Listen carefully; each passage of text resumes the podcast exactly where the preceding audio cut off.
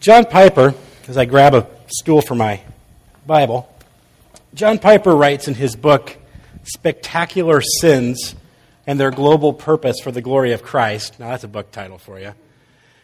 But he writes that the most spectacular sin that has ever been committed in the history of the world is the brutal murder of Jesus Christ, the most perfect, or the morally perfect, infinitely worthy, divine Son of God. And probably the most despicable act in the process of this murder was the betrayal of Jesus by one of his closest friends, Judas Iscariot. So, now, if that is indeed the most spectacular sin in the history of mankind, and honestly, who am I to argue with Dr. Piper? Then perhaps the second most spectacular sin is what we see just a few, par- or few sentences down. Just a few verses later, when Peter, when confronted if he was truly a follower of Christ, denied that fact. And these are only two of the sins that we see as we look at this passage. There are more sins that we see besides the betrayal, the false arrest, the mockery of a trial, and the denial by Peter. So, what do all of these sins have in common? All of them serve to glorify Christ and accomplish the will of the Father. But before we dive into that, let's just take a moment and kind of recap where we've been. Uh, this is like part 532, I think, in our series of John.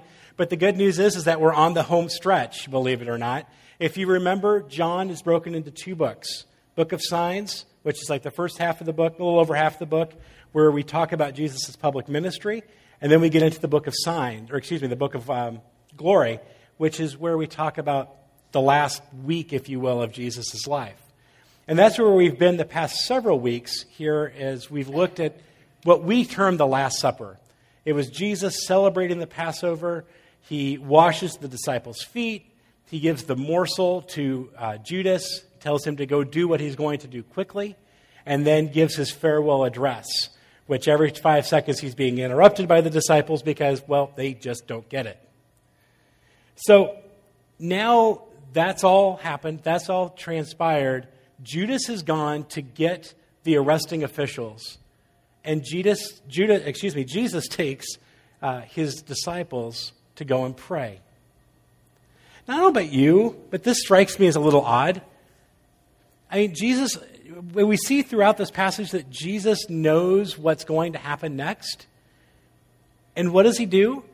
He goes to a known hangout where people, I mean, he's known for going there, and he goes to pray. I mean, if I had a friend that I knew was about to betray me, and he was going to go get the cops and come arrest me, you know, I might like, you know, hightail it to, you know, Canada or someplace like that. I'm certainly not going to go to, you know, like my office and start doing my job where they would know where I'm at. But that's just one of many things I want to draw out here this morning for you is that in this passage, we will see two things that are going to serve as kind of the basis for our message today. The first thing that we see here is that Jesus is in control of all things. Jesus has authority over this entire situation, and in fact, he has authority over all the things that are happening um, every day. But in particular, we will see how he has authority in this passage. And then the second thing we'll take a look at in just a moment is the sins that we see in this passage. But let's look real quickly first at the authority of Jesus in his arrest. Now, the one thing I want you to understand is that this was not a case where Jesus was taken by surprise. This goes all the way back to chapter 13. We looked at this a few weeks ago. Remember this in John 13, 27, when Jesus takes the morsel, gives it to Judas, and he tells Judas what? What you are about to do, do it quickly. Jesus is not only commanding Judas to go do what he is going to do, but he gives him specific instructions to do it quickly. Don't dally about it, Judas. If you're going to betray me, betray me. Let's get on with it here. And so then, as we move into today's passage, as I mentioned before, Jesus goes to a place where he was known to hang out, the Garden of Gethsemane. He, people knew that this is a place where Jesus goes to withdraw to pray. Not to mention the fact that there's a very strong likelihood, although it's not mentioned in Scripture, there's a strong likelihood that Jesus laid out the plan. Okay, disciples, we're going to go celebrate the Passover, and when we're done, then we're going to go pray where we normally go pray. So Judas knew the plan, he knew what was going to happen. Furthermore, as we take a look here, we see Jesus, when they come to him, he goes out to meet them. I mean, get this picture. You've got a band of people, and we get this picture that it's maybe a handful of people. In the commentaries and such that I've read, chances are that this was upwards of one to 200 people coming with weapons and torches. They were expecting a fight, and they were expecting to have to search for Jesus. But Jesus comes out to meet them. Furthermore, Jesus then goes up to them and says, Who are you looking for? He takes charge of the situation. And then I love this picture. Denny and I were talking this past week at Message Community. I just love this picture because he says, Who are you looking for? And he, they say, Jesus of Nazareth. And he says, I am. There's that I am statement again. As he said, claim the, the proclamation of his deity I am he. And what happens? They all fall down. As Denny said, you kind of get this picture of Dan Aykroyd and Bill Murray up at the front. You know, who are you looking for? We're looking for Jesus. I am He. Boom, they're all on the ground. And then Jesus resets the question. He says, Who are you looking for again? And they're on their back going, Uh, Jesus? Kind of, you know, that, that whole picture of it's very comedic when you think about it. That Jesus is in control even up to there. He resets the question. He then commands he says, I am he. I told you I am he. If you're looking for me, let these men go, i.e., the disciples. Not too many people, when they're being arrested, have the authority to give commands to the people who are arresting them, but Jesus does. And then Peter tries to take authority, right? He jumps out with his sword and chops off a guy's ear. Now, I don't know what Peter was thinking. I mean, chopping off a guy's ear is probably not a good way to, you know, stop what's going on. you know, it's kind of that Monty Python esque idea. Oh, it's only a flesh wound. But you get this picture that Peter comes out. Commentators, again, have suggested several ideas why Peter chopped off the guy's ear. The one I like the best is that he was probably not a very good swordsman. You don't have a lot of time to practice your sword play when you're out on a fishing boat all day. So, I mean, that's probably was the case. But Jesus again asserts his control. He says, Peter, put away your sword.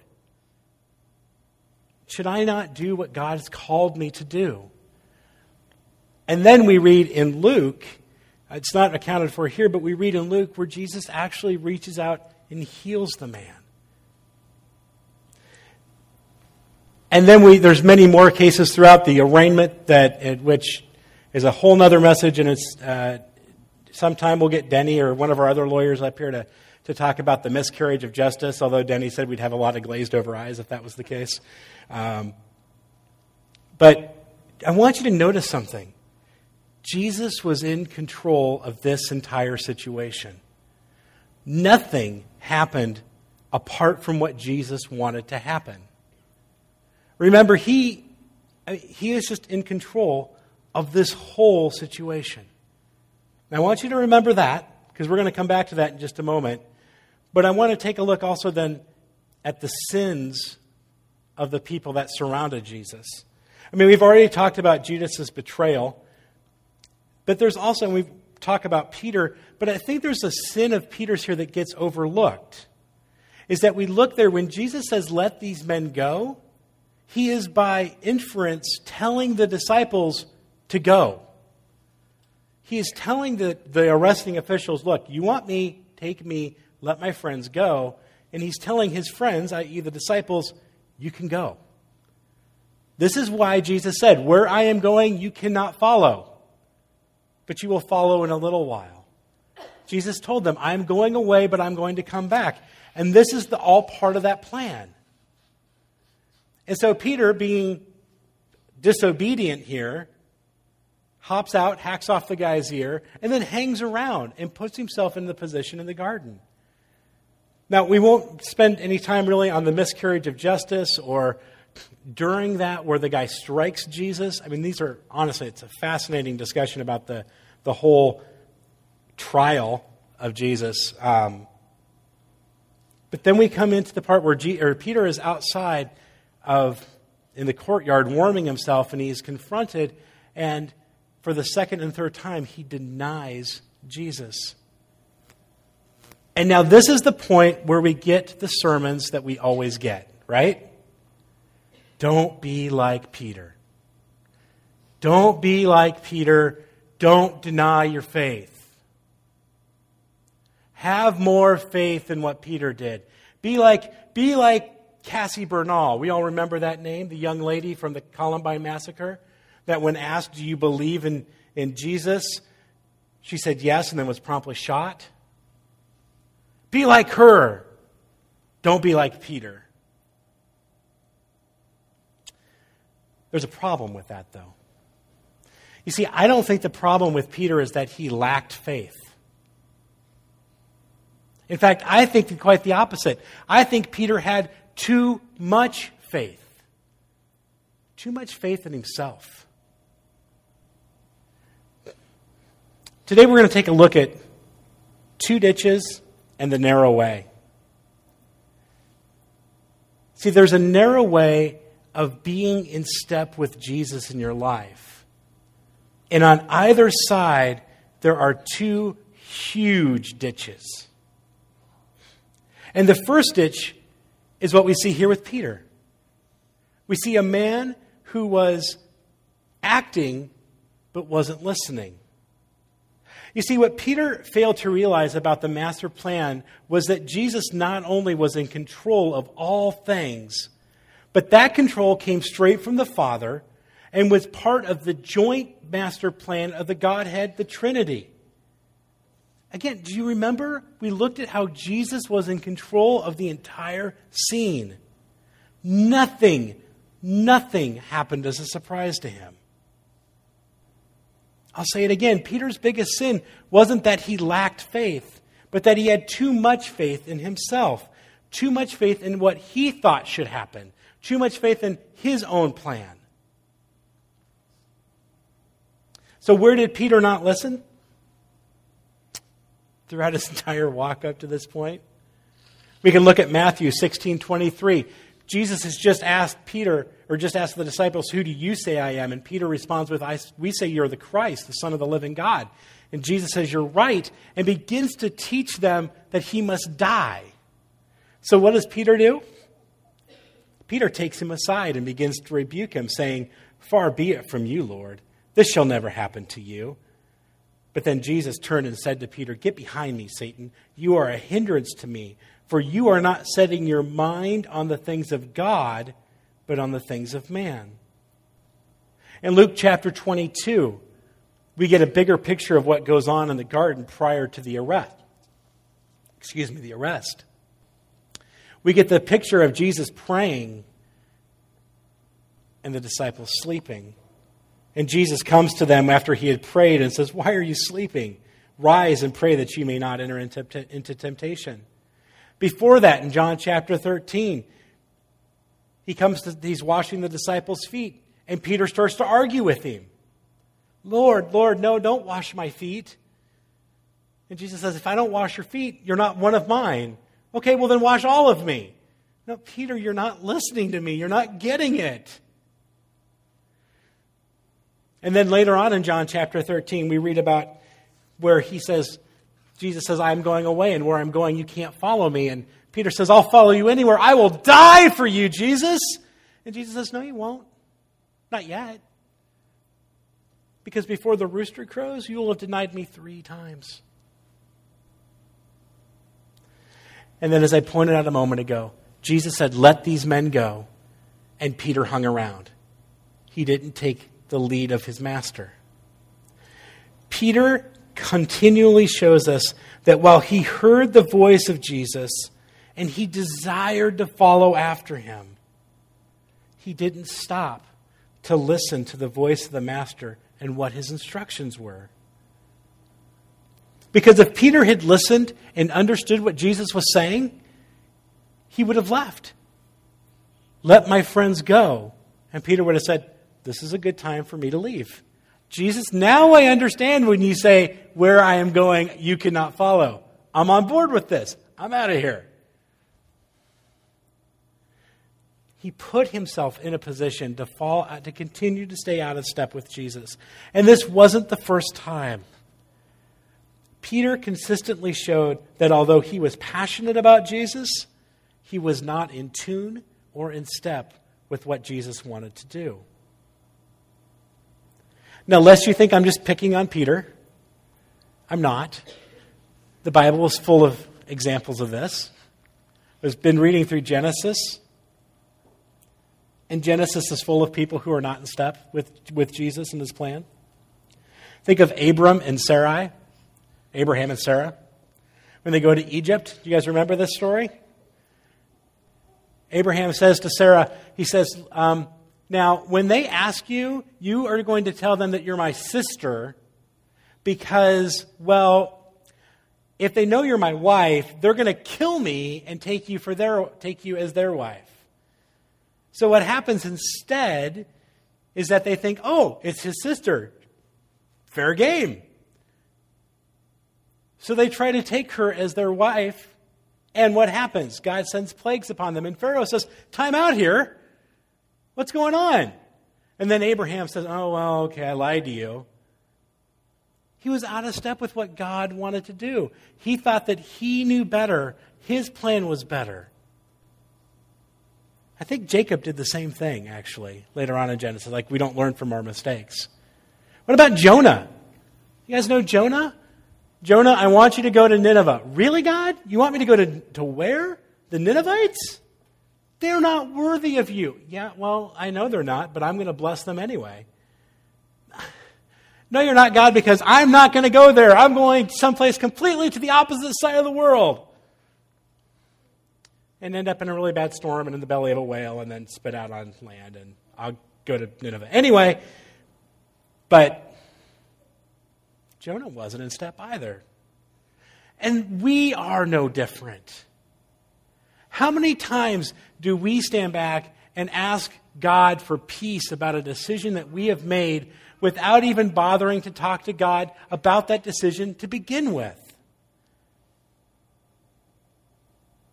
We don't stop and listen to what God has to say.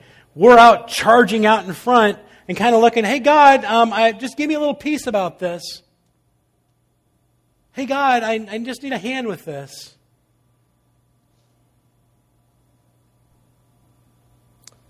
So now, that's ditch one. And now you're saying, okay, Tom, I get it. I need to slow down. I need to listen to God more. I will now wait until I am 100% sure before I make any decision. I will wait for God to make his will perfectly clear for me before I move on. No. No, no, no, that's not what I'm saying at all.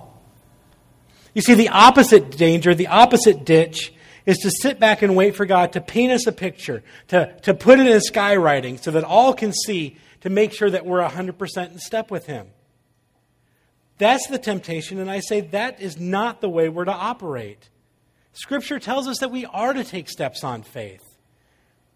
And if we take this text in isolation, then we're tempted to misapply it and to teach what we have taught so many times over the years. And that is not the point. Because ultimately, our mistakes, even when we do get out in front, they're not going to derail God's plan. You see, the danger is, is that we're so afraid that we're going to make a mistake, or we're so afraid that what God asks of us is going to be too costly that we don't listen and we don't obey. I mean, we've all heard the call of God. We've read the scriptures, right? And they say to us what? We're to help widows and orphans. We're to feed the hungry.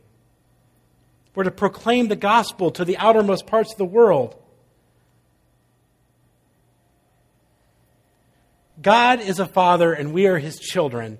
And it's no different than you as a parent when you have a child. I have a nine year old. You know this, Joe. He's not here today, so I can make fun of him. So I say to Joe, go clean your room. Okay. Three hours later, I look in. His room is worse than it was before I sent him in there to clean it up. I'm like, Joe, I thought I asked you to clean up your room. You did.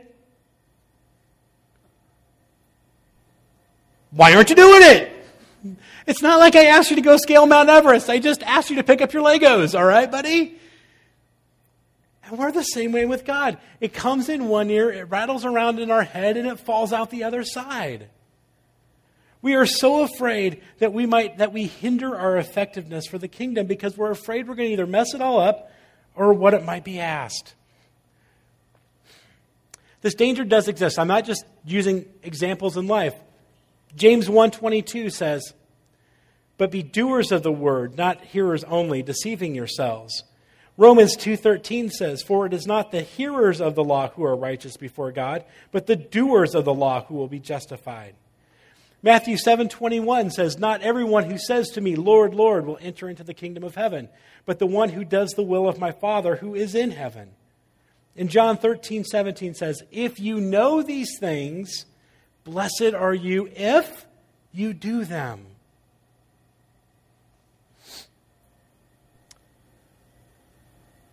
Don't let fear of making a mistake stop you from doing what God has called you to do in your life. I mean, look at Peter. How bad did Peter mess everything up? Just in this case. How bad did Peter try to mess everything else? And God did not allow Peter's mistake to hinder his plans. I'm going to spoil the rest of the story for you. Jesus still goes and dies on a cross to pay for the sins of the world so that whoever would humble themselves and repent of those sins can have eternal life and a restored relationship with the Father. Now, you'll just have to come back and hear us preach through the rest of those messages. But the fact remains is that God's plan will happen. Peter's mistake didn't derail it.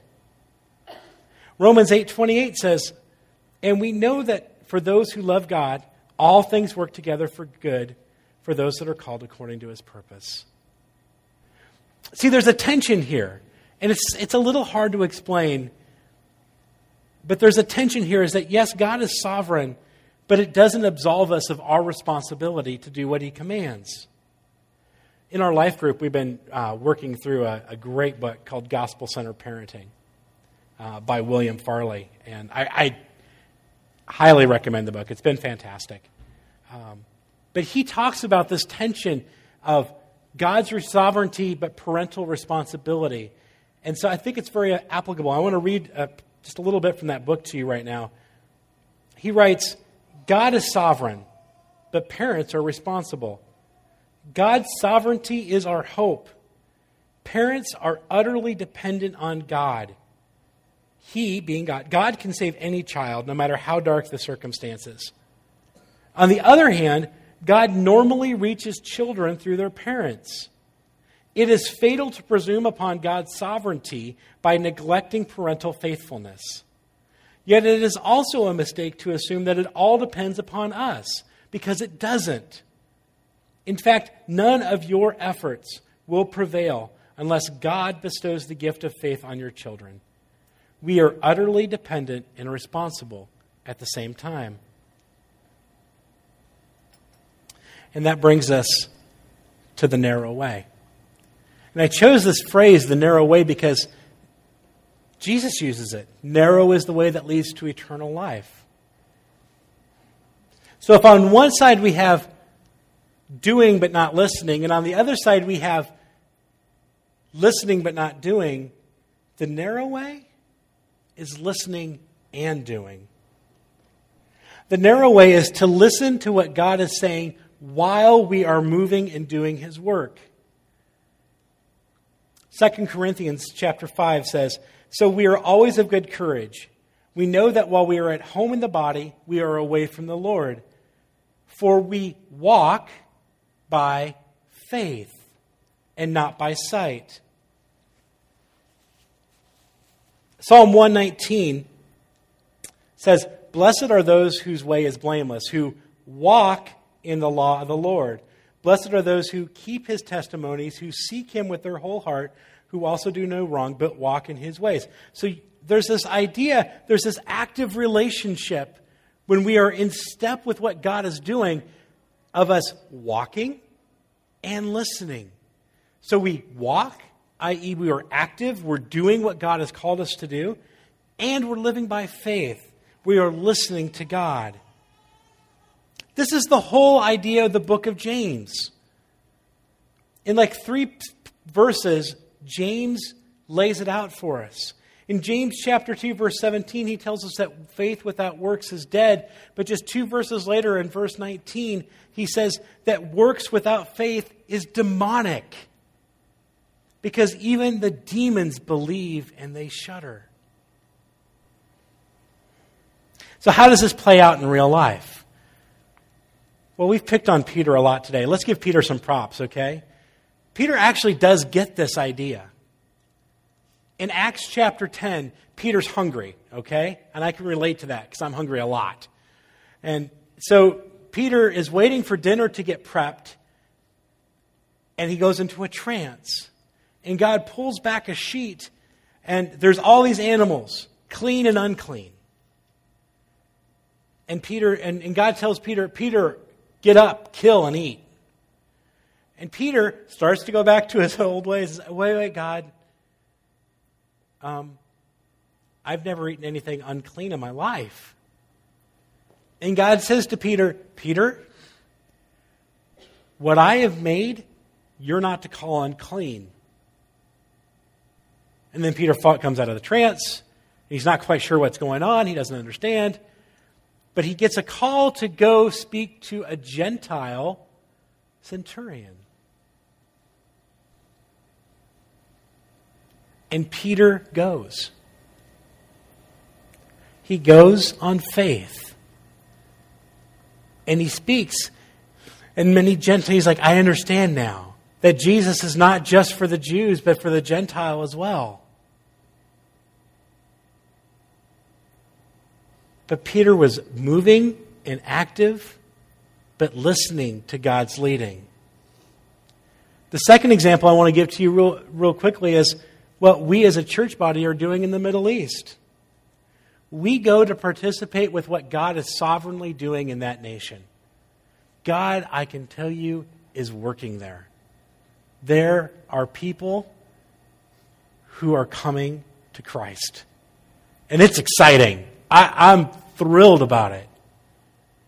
But we go in step with God. We don't go on our own plans. We don't go stupidly. We're not going with bullhorns and soapboxes and signs that say Allah is not God. Okay? We're not handing out tracts everywhere we go. But we go boldly. We share the gospel. As God opens the door, we share the gospel. If you had told me two years ago that I would sit in a house in the Middle East talking to a Muslim and tell them about the good news of Jesus Christ, I would have called you a liar. Because that just doesn't make sense. So I walk this path with you. I understand. And I know people say, you know, something bad could happen to you, it's dangerous. David Platt writes in his book, Radical What if danger is what defined us as believers and as a church? We don't think like this. We say things such as the safest place to be is in the center of God's will. We think that if it's dangerous, God must not be in it. If it's risky, if it's unsafe, if it's costly, then it must not be God's will. But what if these factors are actually the criteria by which we determine something is God's will? What if we began to look at the design of God's will as the most dangerous option before us? What if the center of God's will is in reality the most unsafe place for us to be? Because you see, I think the thing that hinders us the most is our own pride. The thing that hinders us from keeping our lives in step with Christ is pride. The pride that says we know better than God. That's what caused Peter to stumble. He pulls Jesus aside to rebuke him. Hello, you're talking to the Son of God, the Messiah. Um, but you're wrong on this part here, you know, Mr. Messiah. I mean, the audacity to think my plan is better than his. Go all the way back to the garden. They didn't believe God, they didn't trust God's plan, so they fell out of step with God. And they sinned. They took the fruit and they ate it. So often, we fall out of step with what God wants us to do because we think we have to improve upon His plan. That's why we are who we are at Waukee Community Church, because we understand at the core, we don't need to improve upon God's plan to build His church and to reach the nations. He calls it the Great Commission. I'll sum it up for you pretty simply it's preach, teach, baptize, repeat. It's a simple plan. It's found right here. This is the final authority that we need for everything in our lives. We're the ones that think that we have to always come out and improve on it with flashing lights and smoke machines. But the solution to that is to live humbly with your God. It's humility. Because humility says, I don't have all the answers, but God does. Humility says, God's ways are better than my ways. Guys, this is not a sin less, pray more, read your Bible more message. Those are good things. I encourage you to do those. But none of those things matter if you do them on your own strength. You can sin less all you want. You can pray more all you want. You can read your Bible more all you want. But if you're doing it on your own strength, it doesn't matter. But when we humble our lives to the authority of Christ and we appeal to the finished work on the cross and ask the Holy Spirit to come and dwell within us, then we are in step with Him. Guys, humility says if God can use a flawed fisherman like Peter, He can sure use me.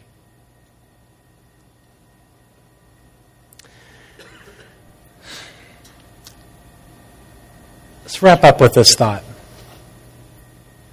Although Peter thought so, Jesus doesn't need us to protect him. Jesus is a big boy. He could take care of himself. He willingly laid down his life so that all those who would humble themselves, repent of their sins, and profess him as Lord would be able to have a restored relationship with the Father and have eternal life. Nothing catches Jesus off guard. Likewise, though, Jesus doesn't need us to obey him because the will of God still happened, right? Peter was disobedient here, but the will of God still happens. Peter's disobedience and stumbling didn't mess things up. So, what Jesus desires for us is to be in step with Him by relentlessly pursuing the Father. When we stumble, we confess our sins and we move on. We trust that God is sovereign over all things. And we know that we can't derail God's plan.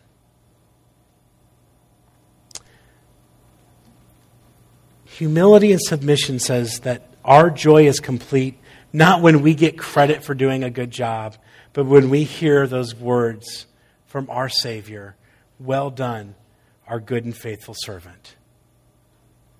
Well done, my good and faithful servant. So the question boils down to this You're going to follow somebody's plan for your life. You're going to be in step with some plan. Whose plan are you going to be in step with? You be in step with your plan or within God's plan? Let's pray. Father God, I thank you. I thank you that despite the fact that we are sinful people, that you love us. And I thank you that despite the fact that we are, that we blow it all the time, that you still use us. Father, I know that you have a magnificent plan for Waukee. I know that you have a magnificent plan for the outermost parts of the world. Father, we confess today that we want to be a part of that. So I pray that we would be active and moving and that we would be humbly listening. That while we move and we go and we serve, that we don't get so far out in front that we trust our plans and not yours. But that we're so we don't lag so far behind that we don't do what you've called us to do for fear of messing everything up. I thank you that you choose to involve us in your work. Because then someday we can praise you all the more for what you've done. We thank you and we love you. And we love Jesus. And it's in his name we pray. Amen.